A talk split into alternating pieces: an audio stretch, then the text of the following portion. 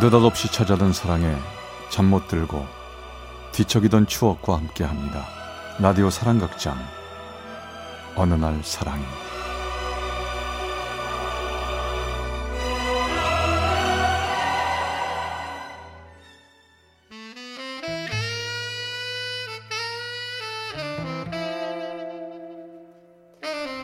사랑의 체험수기 어느 날 사랑이.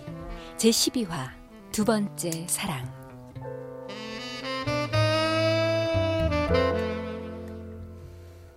첫 번째 사랑이 어느 날 소리 없이 가고 있었습니다. 난 그것도 모른 채 기다렸죠. 기다리는 게 내가 할 수 있는 유일한 일이었습니다. 언젠가 연락이 오겠지 하면서 기다렸지만 몇 년 동안 연락이 없었을 때 그때 난 알았습니다. 아, 헤어진 거 맞구나. 그렇게 몇 년을 이유도 모른 채 이별을 당하고 나서 난 남자한테 관심이 없었습니다. 덕분에 주위에 좋은 여자친구들을 많이 사귀게 되었고 공부도 시작하게 되었죠. 주경 야독. 낮엔 직장에서 일하고 퇴근하면 도서관에 가서 공부를 했죠. 그렇게 몇 년을 같은 공간을 드나들기 시작하니 그곳에서 매일 만나는 사람이 몇몇 있었습니다. 그냥 눈에 익은 주경 야독으로 열심히 살아가는 그런 사람들. 그 중에 몇 명이 있었는데요. 그날도 도서관에 들어갔지만 자리가 없어 다시 집으로 갈까 하는데 한 남자가 나에게 손짓을 하는 겁니다. 여기요. 네. 아, 네, 무슨 일이세요? 자리 찾고 계시죠? 여기 제가 자리 맡아놨어요. 여기 앉으세요. 아, 제 자리를요? 네, 앉으세요. 아, 예, 감사합니다.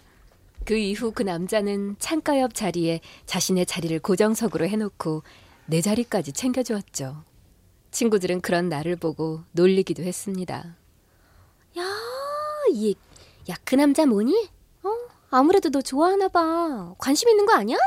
글쎄, 아, 뭐 그냥 챙겨주는 거겠지 뭐. 뭐 처지도 비슷하니까. 야, 근데 그 남자 도서관에 올 때마다 하루도 안 빠지고 있더라. 항상 그 자리에 직장도 안 다니고 뭐 하루 종일 있는 남잔가? 아이, 설마. 항상 양복 입고 왔어. 야, 어튼 너 좋겠다, 야. 그날도 도서관에서 공부를 하다가 쉬는 시간에 복도에서 나, 복도에 나오는데 그 남자가 말을 했습니다. 옥상에 올라가서 커피 한 잔 할래요? 그래요. 아, 커피는 제가 한 잔 사도 되겠죠? 우린 너무도 자연스럽게 함께 커피 한 잔씩 뽑아서 옥상 베란다에서 밤하늘의 별을 보며 이야기를 나누었죠. 아, 별 참 이쁘죠? 은정 씨도 참 예뻐요. 네? 참 웃는 게 이뻐요. 어떤 별보다도 이뻐요.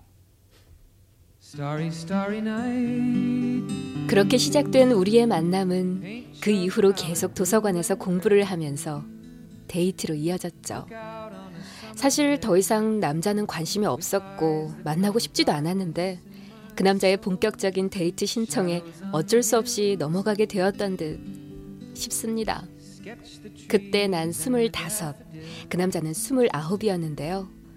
그날은 시험도 끝나고 해서 공부라기보단 국문과였기에 책을 읽고 싶어 밀린 책을 들고 독서하러 갔었죠. 저기 오늘 저한테 저녁 좀 사주실래요? 뭐, 그러죠. 어, 학교 앞에 그 수제비 맛있는 집 아시죠? 예, 예. 거기서 우리 수제비 먹어요. 우린 같이 저녁을 먹고 디저트로 아이스크림까지 하나씩 사서 먹으면서 도서관으로 걸어왔습니다. 저기 내일도 도서관에 나오세요? 아, 내일은 안 나올 건데요. 나오세요. 내일은 제가 저녁 살게요. 꼭요. 내일 7시까지 도서관에서 만나요. 아, 저 무슨 일인데요? 알았어요. 내일 올게요. 나도 모르게 대답을 하고 말았습니다. 다음 날 도서관에 가서 가방을 놓고 그가 나를 데리고 대학로 한 음식점으로 갔죠. 고급스러운 레스토랑이었습니다. 음식이 나오고 와인도 나오고 은은한 음악과 함께 어느 정도 분위기가 익어갈 무렵 저녁 식사가 끝나면서 이 남자 어디론가 가더니 장미꽃 한 다발을 들고 나타났습니다. 자, 우리 본격적으로 사귀어 봐요. 나는 대답하지 않았습니다. 첫사랑의 상처 탓에 누군가를 다시 만나고 싶지 않았거든요. 글쎄요. 어, 아직은 누군가를 만날 마음의 준비가 안 됐는데. 아니 누군 뭐 준비하고 사람 만나나요? 사랑은 교통사고처럼 예고 없이 찾아오는 거라잖아요. 미안해요. 저 조금만 조금만 시간을 주세요. 제가 생각해 볼게요. 그 후그 사람은 도서관에서 내가 끝날 때까지 나를 기다리고 있었고 그때마다 그의 손엔 항상 장미꽃이 두세 송이 들려 있었습니다. 그를 만난 후부터 내 방엔 언제나 장미꽃이 색깔별로 피어나기 시작했고 난 그를 진심으로 받아들이기로 마음먹었죠. 그렇게 시작된 우리 사랑. 어느새 그는 나를 자신의 가족에게 소개를 시켜주고 싶다는 거였어요. 자기네 가족들은 좀 천천히 만나도 되지 않을까? 에이 그러는 게 어딨어? 때가 어딨어? 그냥 자연스럽게 만나면 되지. 어느 날 갑자기 토요일에 자신의 누이 집에 말도 없이 데리고 갔습니다. 그의 누이는 다섯이나 되었고 홀어머니가 계셨습니다. 어서 와요. 반가워요. 아, 네, 반갑습니다. 저 갑자기 오느라 제대로 뭘 챙겨서 세우지도 못했네요. 괜찮아요. 신경 쓰지 마요. 아직 뭐 정식으로 정식으로 사귀는 거도 아니고 인사한 것도 아닌데 뭐. 근데 아버님은 뭘 하시나요? 아, 네, 저 시골에서 농사 지으세요. 아, 농사요. 그렇군요. 호호. 그럼 나중에 봐요. 전 이만 바빠서. 아, 예, 예, 저 자주 찾아뵐게요. 그렇게 누이들을 소개를 시켜주고 나서 그 사람은 조금씩 변해가고 있었습니다. 잘 나오던 도서관에 안 나오는 날이 있었고 토요일에 만나기로 해놓고 나오지 않아서 이제나 저제나 오려나 하고 교문 앞에서 기다리고 있었지만 그는 오지 않았죠. 그 남잔 그 이후로 조금씩 나를 피하고 있었습니다. 왜 그럴까 고민도 해봤지만 나는 그에게 평소처럼 대하고 평소처럼 행동했습니다. 그에게 묻지 않았습니다. 그냥 기다렸습니다. 그러던 어느 날 나에게 청천벽력 같은 일이 생겼습니다. 어머, 얘, 얘, 얘. 야, 너 왜 그래? 어? 아버지가 돌아가셨어. 절망과 슬픔이 모두 나에게만 생기는 것 같았습니다. 난 장례를 치르고 힘들어하고 있었고 그 사람은 내 친구와 함께 나의 아버지 장례식에 와주었습니다. 그게 다였습니다. 그 후에도 여전히 그 사람은 냉담했습니다. 아버지 장례식에 와줘서 고마워. 아유, 고맙긴. 근데 그 사람이랑 장례식 다녀오면서 얘기를 좀 해봤어. 아, 그래? 무슨 얘기를? 그 남자 생각이 좀 많은가 봐. 누나들도 좀 세고. 아, 헐어머니의 위로 누나가 다섯이잖아.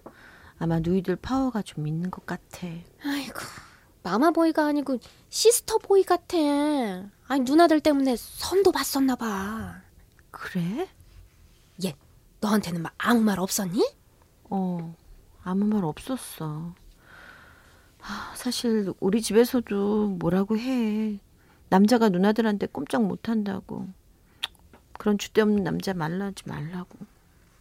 난 혼자 있기로 정리하기로 마음먹고 전국 사철로 혼자 여행을 다니기 시작했습니다. 가끔 친구랑 둘이 떠나기도 하고 그렇게 주말엔 여기저기 여행을 다니기 시작했죠. 그것이 나 나름의 이별법이라 생각했습니다. 헤어진 거라 생각했죠. 그렇게 우리의 만남은 희미해졌고 우리는 이별이란 말도 없이 이별하게 되었습니다. 그렇게 몇 년 후 우연히 주말에 영화를 보러 가는데 1호선 종로 3가역에서 아기 한 명이 아장아장 걸어서 내 쪽으로 오고 있었습니다. 너무 귀여워서 한참 보고 있는데 그 뒤에 한 남자가 그 아이를 잡으러 몸을 숙이고 오고 있었습니다. 그 사람이었습니다. 우린 서로를 보고 아무 말 없이 잠시 서 있었습니다. 난 그때까지도 싱글이었고 그냥 모른 척 고개를 돌렸습니다. 그 사람은 내가 이렇게 사는 동안 어느 날 주말 결혼을 했겠고 어느 날 아이도 낳았겠구나 싶은 생각에 마음이 쓸쓸해지며 여러 추억들이 스쳐 지나갔습니다. 그리고 6년이 흐른 뒤 저도 내 남자를 만나 결혼해서 행복하게 살고 있습니다.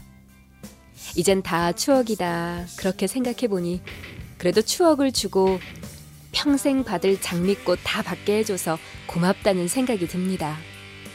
나의 두 번째 사랑은 이렇게 제 추억 속에 남아있네요. 서울 중랑구 면목동의 최모 씨가 보내주신 사랑의 체험수기 어느 날 사랑이 제 12화 두 번째 사랑 편이었습니다.